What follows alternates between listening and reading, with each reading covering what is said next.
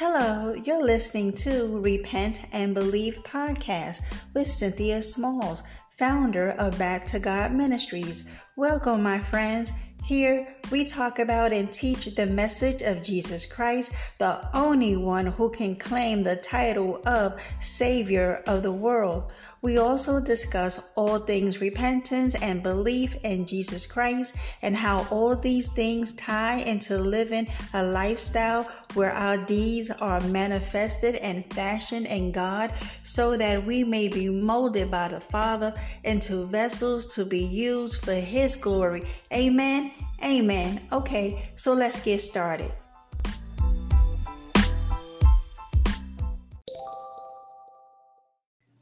Hey everyone, before we get started, I'd like to say thank you for tuning in.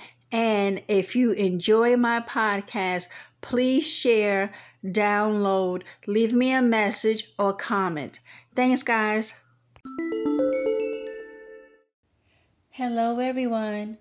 This is Cynthia Smalls with Back to God Ministries. How is everyone doing today? I pray that all is well in your lives, that you are walking by faith and not by sight. You, my friend, are to never give up on the Lord Jesus Christ. Amen. Amen. All right, folks. The question on the floor today is, what does it mean to love Jesus? What does it mean to love the one who laid down his life for you, who took the penalty of your sin upon himself so that the righteous, holy wrath of God would no longer be upon you? In fact, reconciling you back to God. So, what does it mean to love your God? So, that's what we're going to get into today. Before we get started, let us pray. Father, in the name of Christ Jesus, we love you and we shall obey you. We know without any doubt that you are God. You tell us in Acts 17:30-31, therefore God overlooked and disregarded the former ages of ignorance, but now He commands all people everywhere to repent, that is, to change their old way of thinking, to regret their past sins, and to seek God's purpose for their lives. Why, Father? Why do you call all men everywhere to repent? Verse 31, because he has set a day when he will judge the inhabited world in righteousness by a man, capital M, whom he has appointed and destined for the task, and he has provided credible proof to everyone by raising him from the dead. Amen. So, Father, we do see that there is an appointed day, judgment day, that you will judge the inhabited world in righteousness. And you have appointed Christ Jesus to be that judge. Father, we ask for mercy. Mercy and compassion, Father. We repent of our sins. Never do we want to take your grace for granted. Never do we want to make light of the precious blood of Jesus that has sanctified us, that has justified us and cleansed us from all unrighteousness. Father, sometimes we can get so busy with life that we forget what is important, and that is to always keep you first in our hearts. Father, rightly so, you demand our total allegiance. May we never forget this. May we never forget the fact that you sent us a Savior. You sent us a Savior to reconcile us back to you. So, Father, I pray for all of my brothers and sisters that we never forget that you are God. May we never forget this, Father.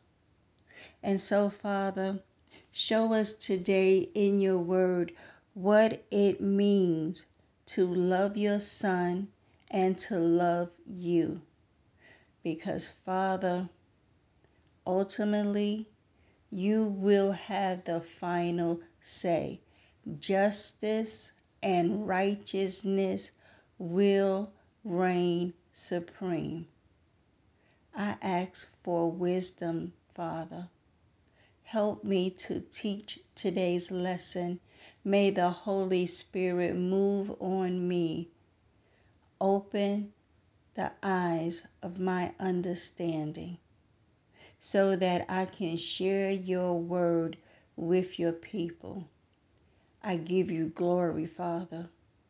I give you glory and all of my praise and worship. To you be the glory, both now and forevermore. In Jesus' mighty name I pray.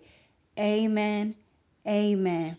All right, folks. So yes, what does it mean to love Jesus? And I'm not talking about humanism.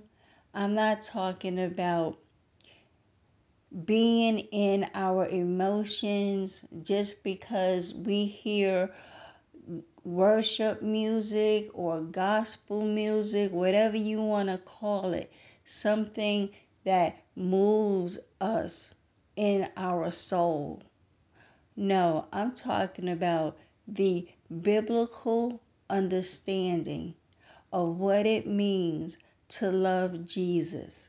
Because let's get to the facts of the case. God sent Jesus to this world to save his people from their sins, to ransom us out of the kingdom of darkness, transferring us to the kingdom of his Son. Jesus, on purpose, according to God's plan from the beginning, laid down his life as a ransom. When Jesus' blood was shed on the cross, it was sprinkled on the mercy seat of God in heaven, making atonement for our sins.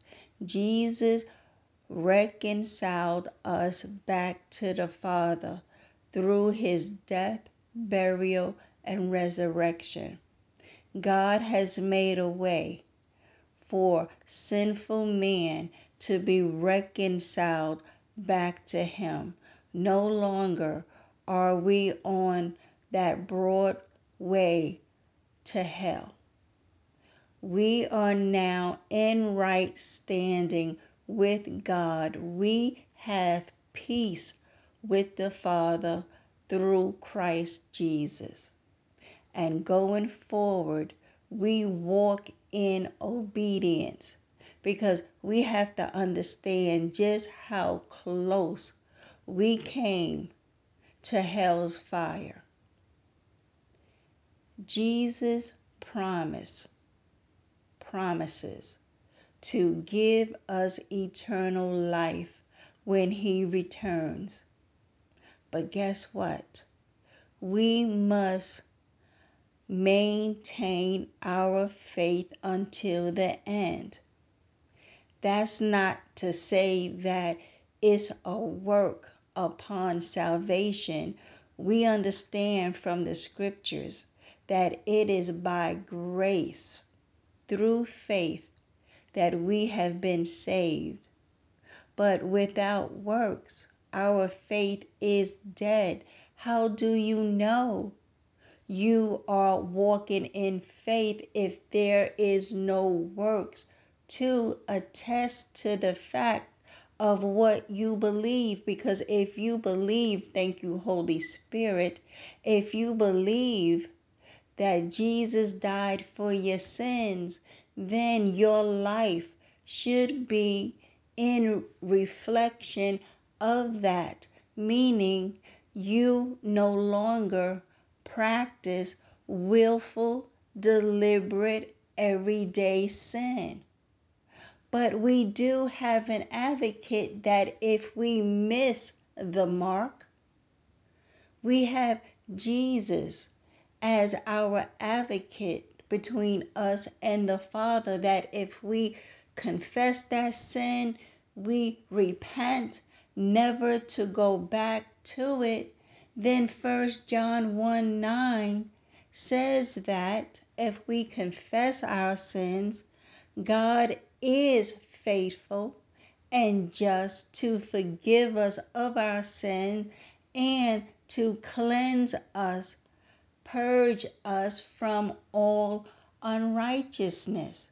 We have to understand that when Christ died on the cross, he abolished the control and power and mastery and domination and control that sin had over us, our whole entire lives, so that when we come to Christ Jesus, we know and can be assured that sin don't have that grip.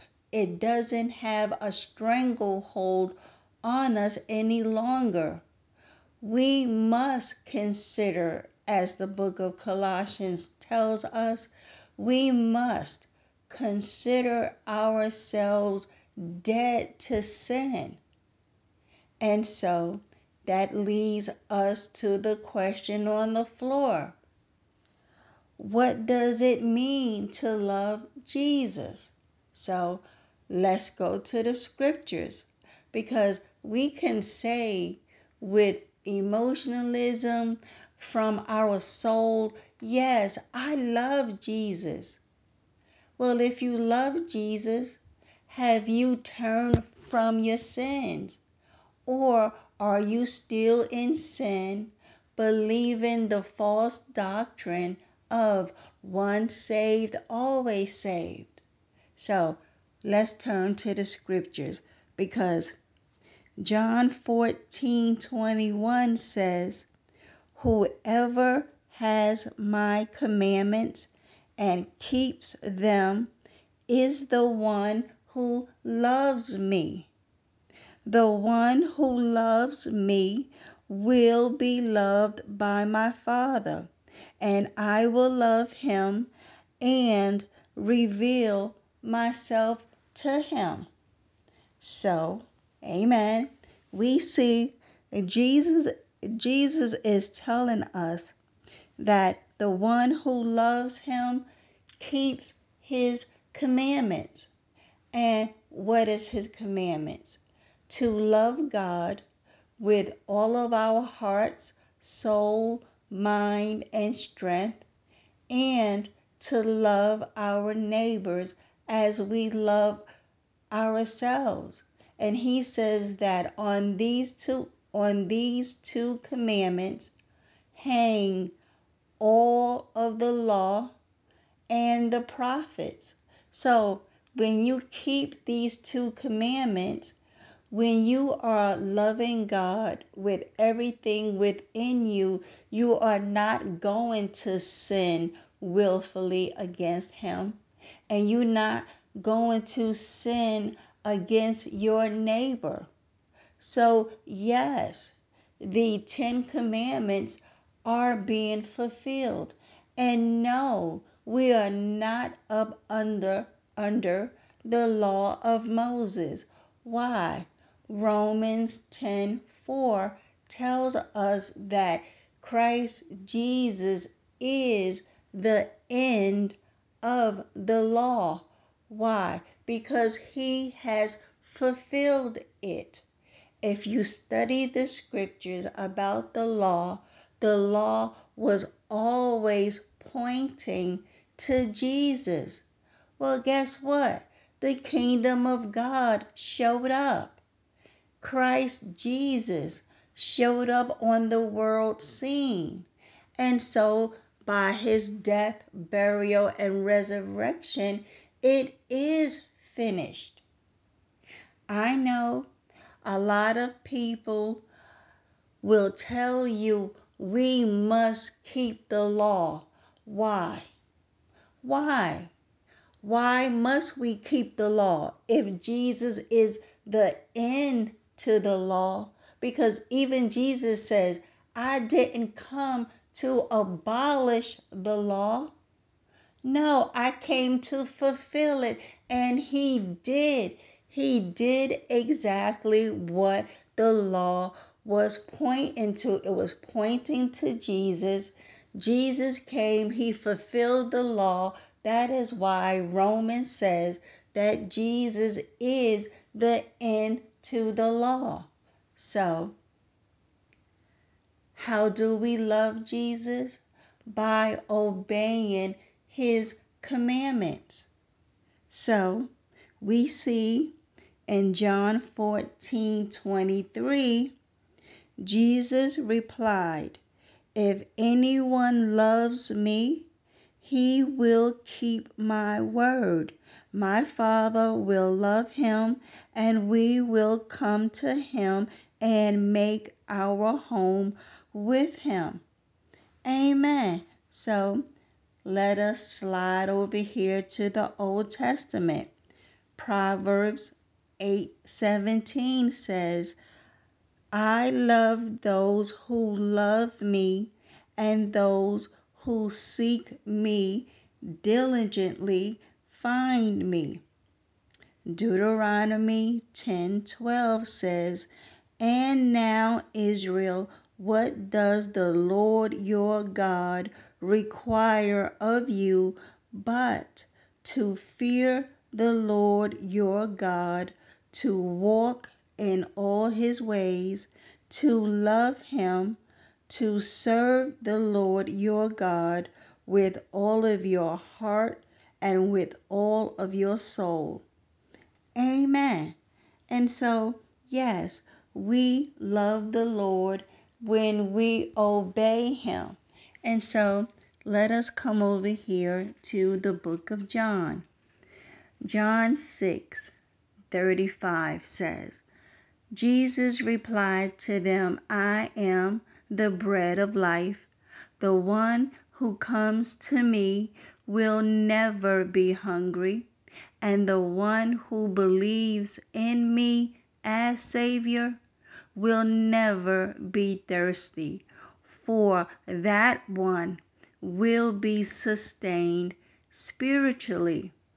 Amen. And then he says in verse 36, but as I told you, you have seen me, and still you do not believe. All that my Father gives me will come to me, and the one who comes to me, I will most certainly not cast out. I will never reject anyone who follows me. Amen. Glory be to God. And look, in verse 38, he says, "For I have come down from heaven, not to do my own will, but to do the will of him who sent me."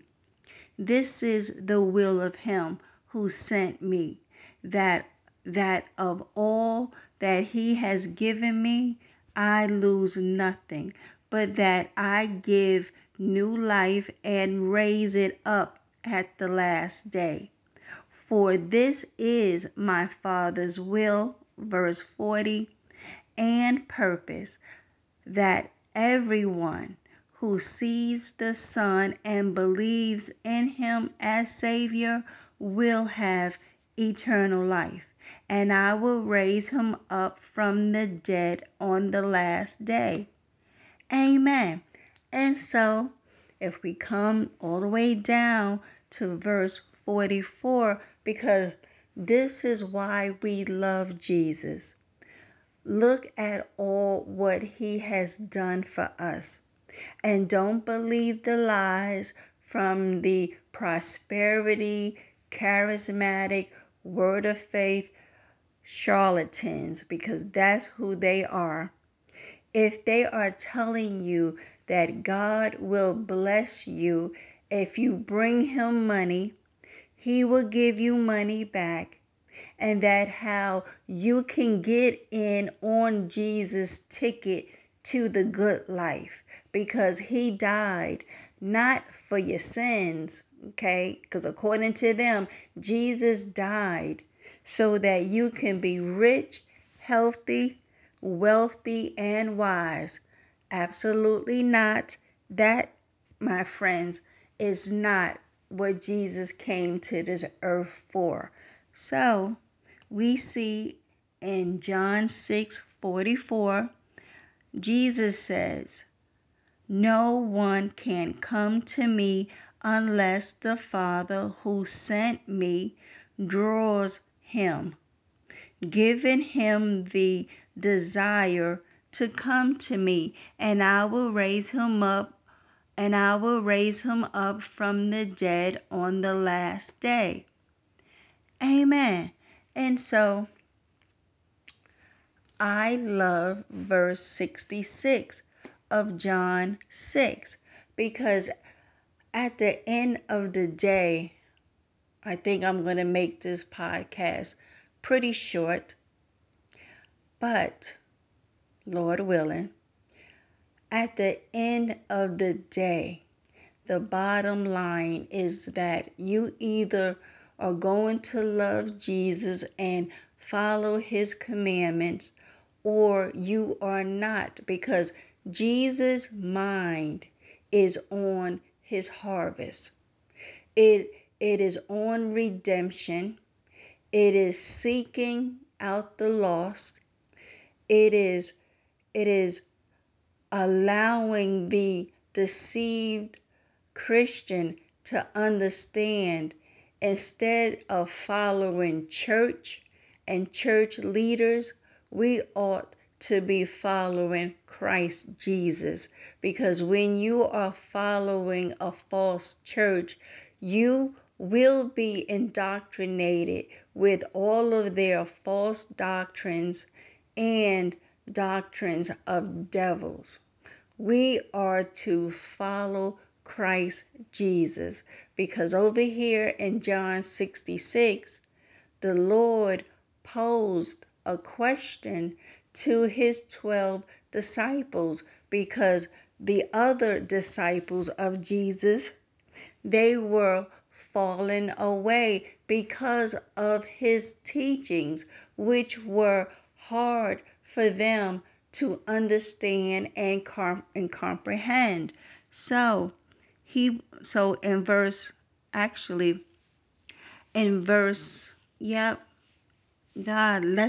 Let's start at verse 65. And he was saying, "This is the reason why I have told you that no one can come to me unless it has been granted him," that is, unless he is enabled to do so by the Father. As a result of this, many of his disciples abandoned him and no longer walked with him. So Jesus said to the 12 disciples, "You do not want to leave too, do you?" Simon Peter answered, "Lord, to whom shall we go? You alone have the words of eternal life. You are our only hope." Amen. Because see, folks, Jesus must be your only hope, because our hope as followers of the Lord Jesus Christ is not in man. It is not in government. It is not in science. It is not in yourself. It is not in other false religions. No, our hope is in the Son of the living God, because he's the only one who died on the cross, a painful, horrific, violent, bloody, brutal, mutilating, shameful death on your behalf. He's the only one.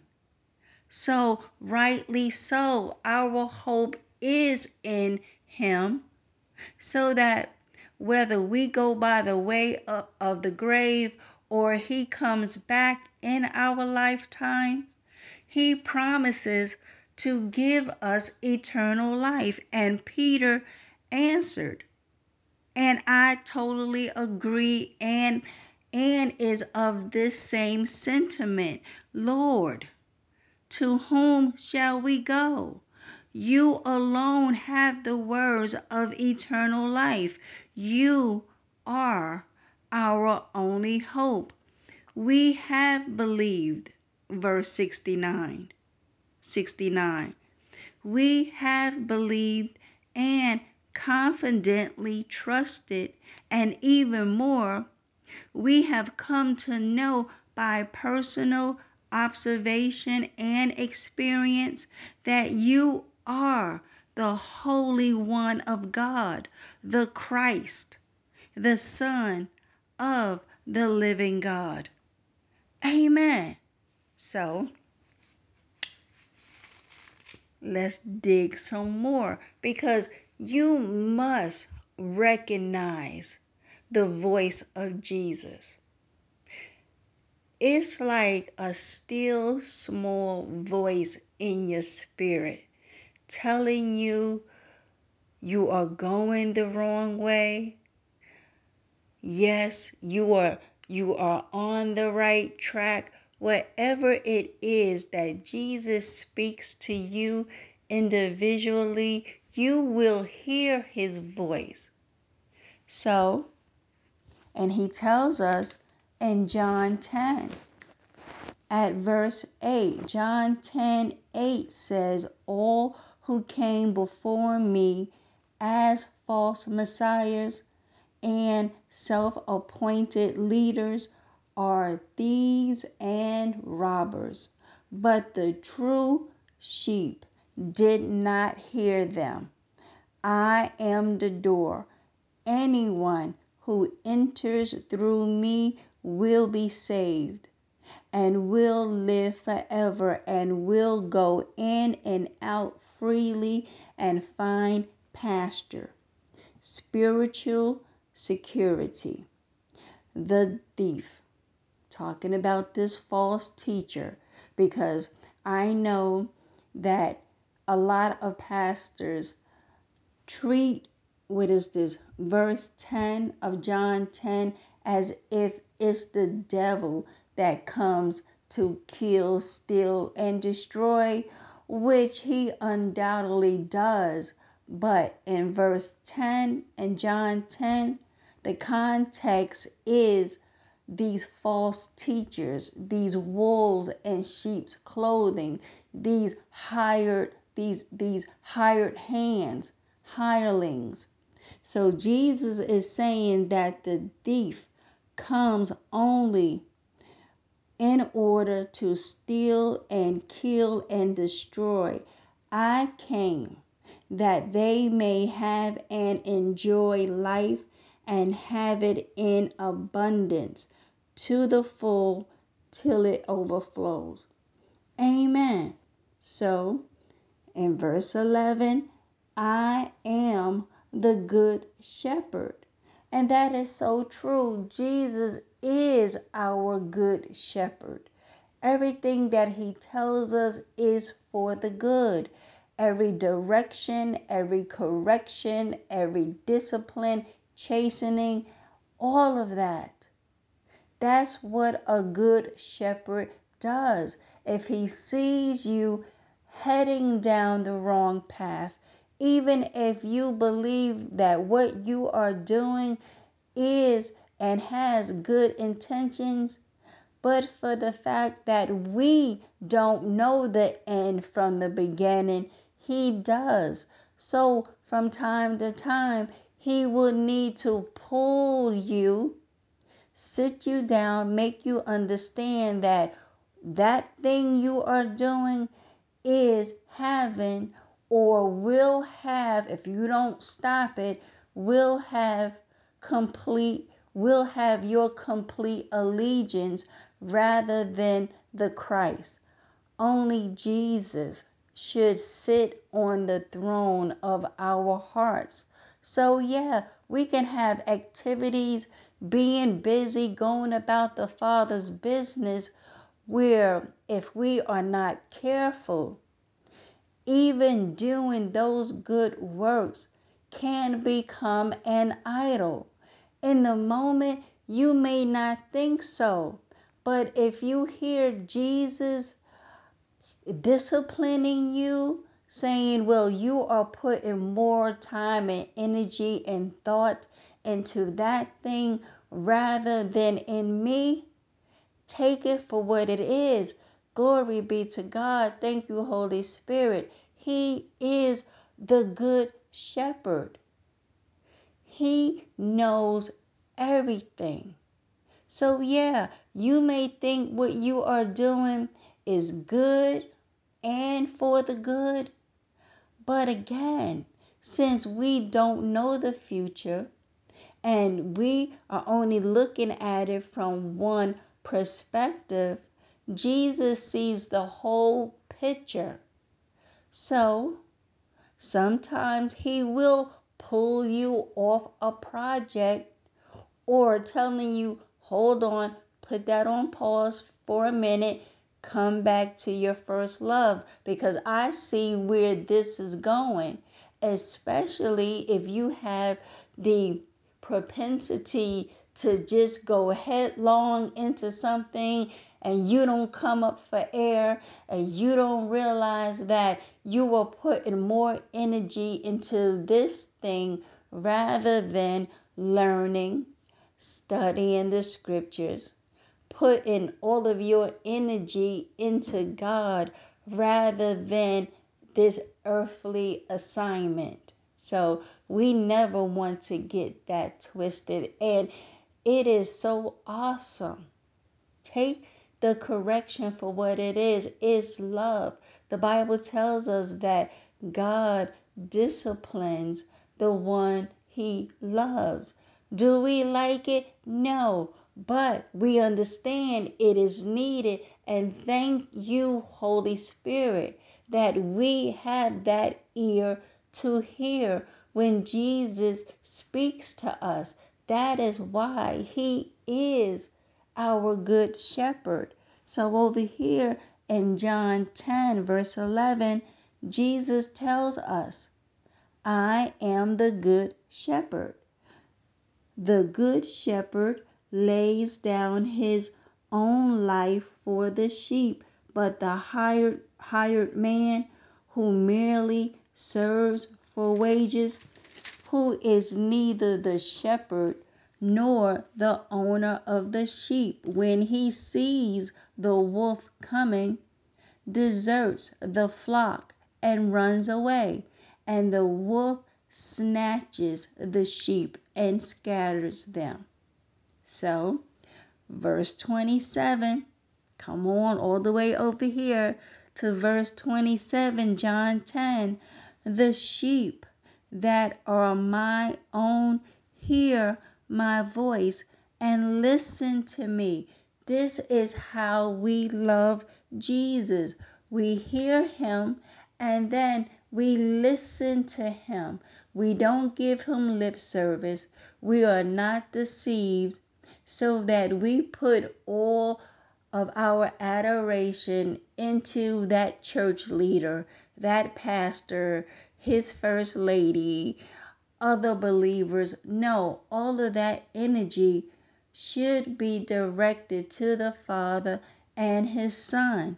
So, verse 27, the sheep that are my own hear my voice and listen to me. I know them and they follow me, and I give them eternal life, and they will never, ever by any means perish, and no one will ever snatch them out of my hand. You want to know why we won't be snatched out of Jesus' hand? It's because we listen to him, we obey him, and we follow him. Now, we can jump out of his hand by going back out into that world to be tangled up and enslaved all over again by sin. 2 Peter 2 warns us that we will be worse off than before if we go back out there into the world. After knowing Jesus, knowing the way to righteousness, but then to reject the holy command that we are to live godly lives, is just like that proverb. A dog returns back to his vomit.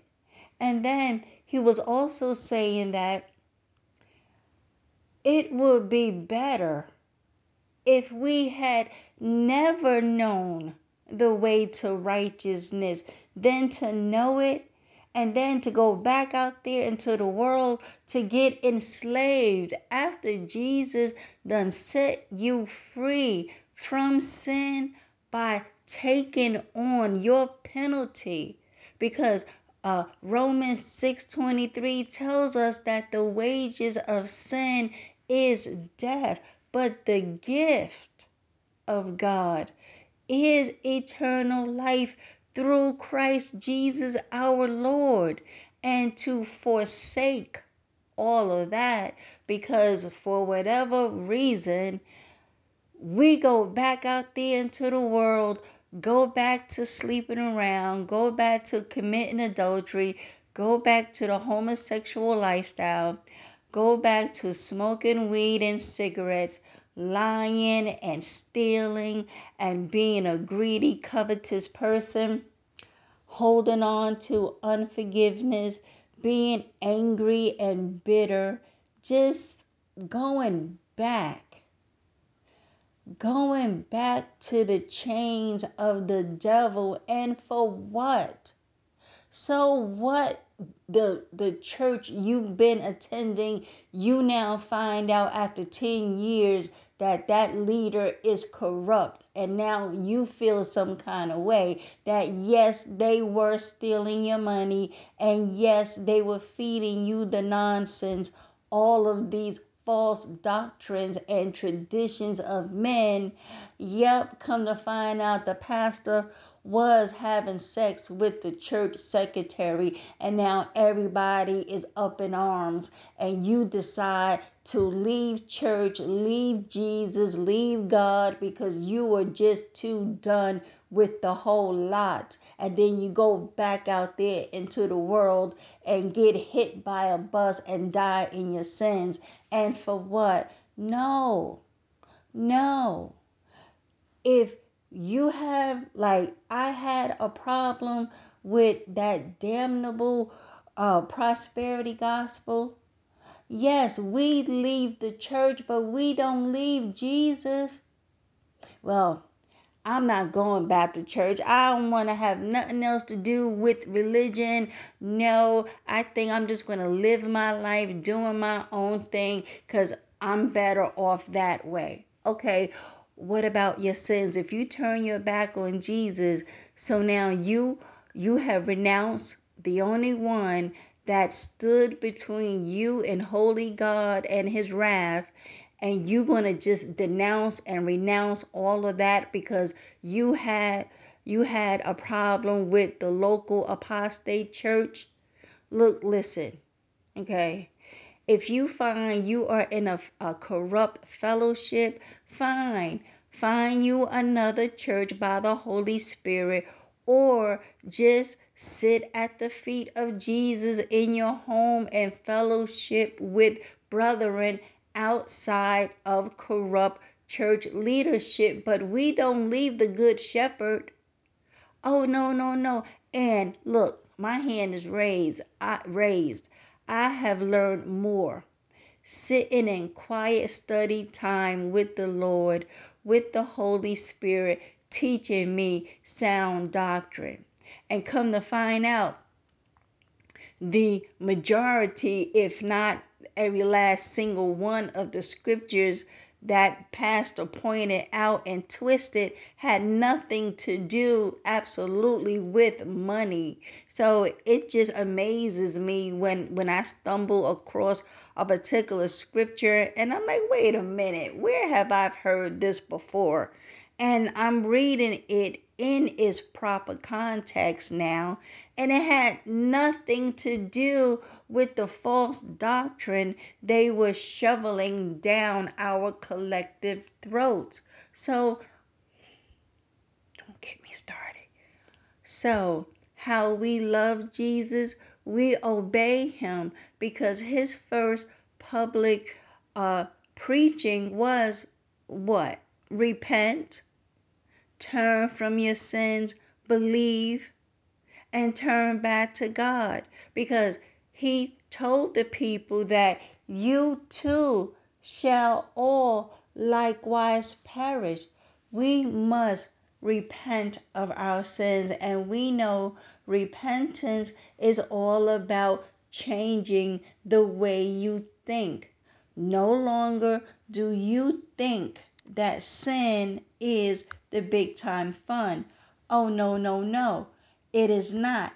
All of that debauchery, all of that reveling and just having a good old time, turning up, getting lit. No. Cursing, being profane, taking God's name in vain, making light of heavenly language with all of that OMG, won't he do it, hallelujah, and all of this foolishness. No longer do we make light of what Jesus has done for us by taking it for granted. Nope. We love Jesus when we obey his commandments. And how do we know what is Jesus' teachings? Well, study the Gospels.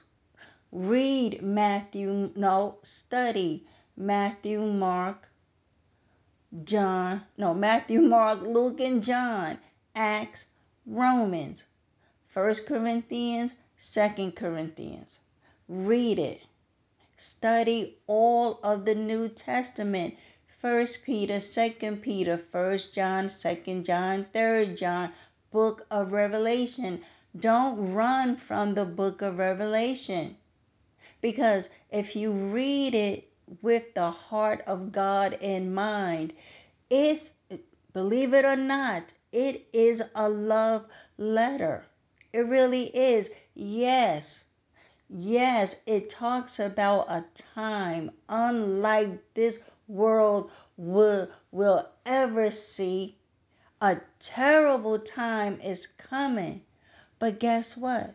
For those of us who are in Christ Jesus, Jesus says that if we stand firm, if we endure until the end, that man, that woman, shall be saved from the wrath of God to come. So I'm just going to leave it as that, because to make the story short, the bottom line is, how do we love Jesus, and what does it mean to love him? He told us in John 14:21, whoever has my commandments and keeps them is the one who loves me. The one who loves me will be loved by my Father, and I will love him and reveal myself to him. Because, folks, when you are in willful, I'm talking about you live in sin, okay? You justify it. You make light of it. You defend it. You encourage others that it's nothing wrong with this thing. We all do it. We are all human. Everybody has something. I'm talking about deliberate, on purpose. You ain't trying to give this sin up because you believe that somehow, some way in your deceived mind that Jesus is okay with this because he wants you to be happy. Okay, well, no, that's not going to work. Folks, at the end of the day, we must obey Jesus. We cannot be walking around here living by the light of our own torches.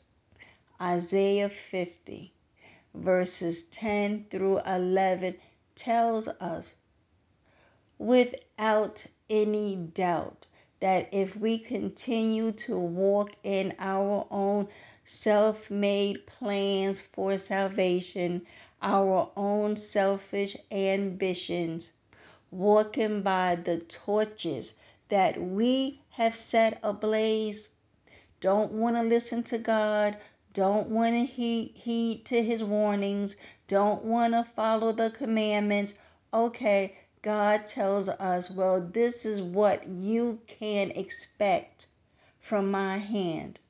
You will lie down in a place of torment, a place of pain. And we know where that place of pain is, the lake of fire. Revelation 20 tells us about these books. It tells us how the devil and the Antichrist and the false prophet will be thrown, has been thrown into that lake of fire. So when judgment day comes, the great white throne judgment, hell will empty itself out. And John told us that he saw both the great and the small stand before the throne of God. And the books of your life, everything you have ever done has been written down in these books. And then he says another book will be opened, the book of life. And that how if your name has not been found written in the book of life, you will be thrown, hurled, tossed into the lake that burns forever and ever. It burns with fire and brimstone. Revelation 14 tells us that the smoke of your torment will rise day and night. The kingdom of God, it tells us in Isaiah 66 that how the kings and the people will come up to Jerusalem month after month, week after week. And as they go out, they will see those dead bodies who have rebelled against God over there in this lake of fire. and they will look upon them with utter horror. They will view these people in this lake of fire. So folks, it does not pay to walk by the torches of your light, your own self-made plans. The Bible calls them torches. That instead of walking by God's light, being led by His Holy Spirit, you believe you got this, and you don't got this. We have no clue how the perspective of heaven is when it comes to sin. God hates sin. He commands, and rightly so, demands your allegiance when you come to Christ Jesus. So what we don't have a say. Look at our lives when we had a say. What did Paul ask over there? I believe is in the book of Romans. It could be Romans or Galatians, but I'm almost certain it's over there in Romans 6. But y'all can look it up. When Paul asked the question, what benefit did you get when you were doing those things that you are now ashamed of? Nothing, Brother Paul. Nothing. We got no benefit. I can speak for myself. Nope. Absolutely no benefit. No. There is no benefit in sin. Oh, in the moment, you may think you are having the big time fun, but oh no, my friends, there is a price for sin. We cannot pay that price no matter how many good works you do. Romans 3 verse 10 tells us there is not one single good person, not one. There is no one who seeks God. That is why Jesus says, unless the Father draws you, you will not come to Christ on your own. No, it is God who gives us the desire to come to Christ. And Jesus said, right, thank you, Holy Spirit, because I almost lost that train of thought, that Jesus said, let me come over here, right, back over here to John 14, where he says that the one who loves me will be loved by my Father, and I will love him and reveal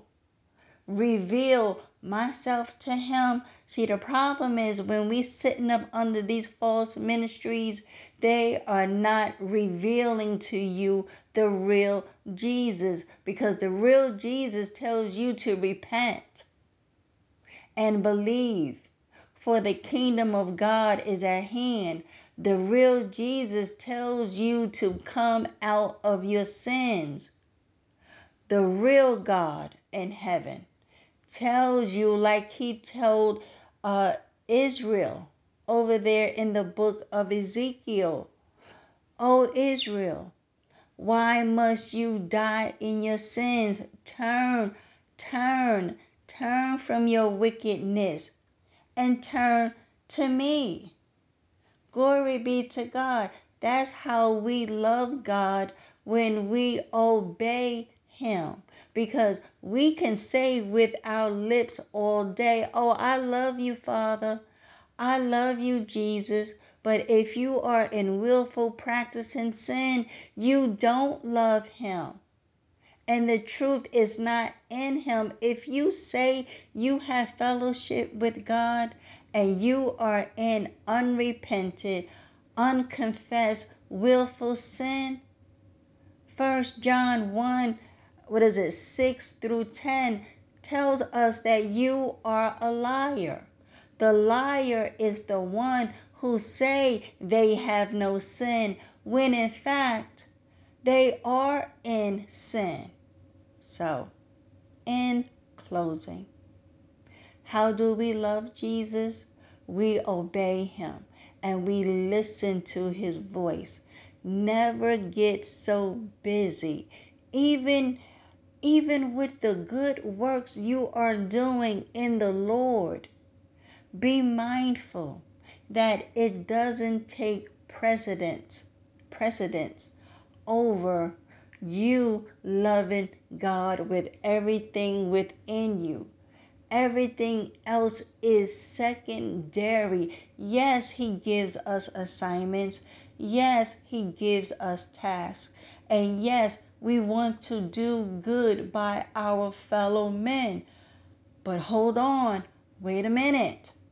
Make sure even those good works are not sitting on the throne of your hearts, where you are putting God on the back burner, even unbeknownst to you. That is why we must stay sober-minded, so that our ears and our spirits can be attentive to when we hear the Holy Spirit saying, hold up, wait a minute, slow this train down. Let us not get off the beaten path.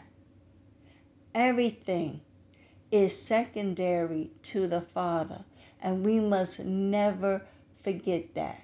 So that's the takeaway for today's lesson. And the ultimate takeaway is we love Jesus when we obey his commandments. We love the Father when we obey his commandments. Amen. Amen. Father, in the name of Christ Jesus, we welcome your correction. We welcome discipline. And we welcome grace and your love, Father. Help us in this walk. Keep us on the straight and the narrow, because Jesus tells us to strive to enter into that narrow door.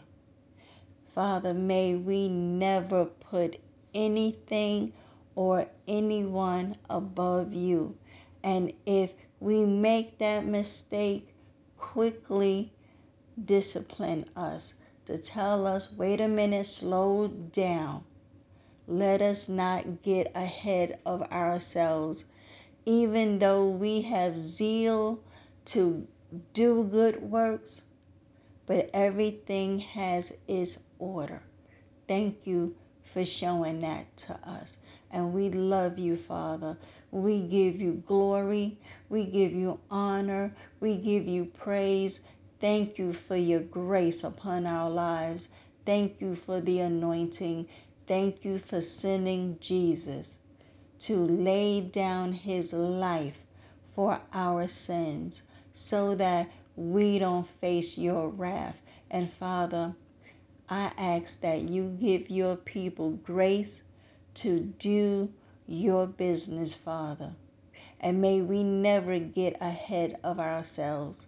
May we always be inclined to listen to you and follow your direction, because your ways are higher than our ways, and your thoughts are higher than our thoughts.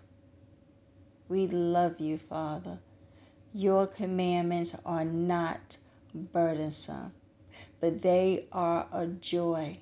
And one day soon, we shall see you face to face. May we endure until the end. May we never give up on Jesus. May we always walk by faith and not by sight. We repent of our sins, Father. Thank you for your forgiveness and your understanding and your patience.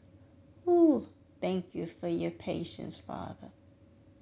And I pray this and I ask this in Jesus' In Jesus' mighty name, amen, amen. All right, folks, so there we have it. Another one in the can. Repent and believe. Stop sinning and turn back to God, because bad company corrupts good morals. Come to your senses as you ought and stop sinning. Amen, amen. And Lord willing, until next time, I shall be speaking to you all soon. Bye for now.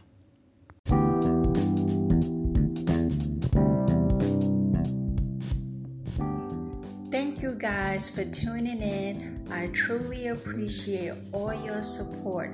Until next time, I'll be talking to y'all soon. Bye.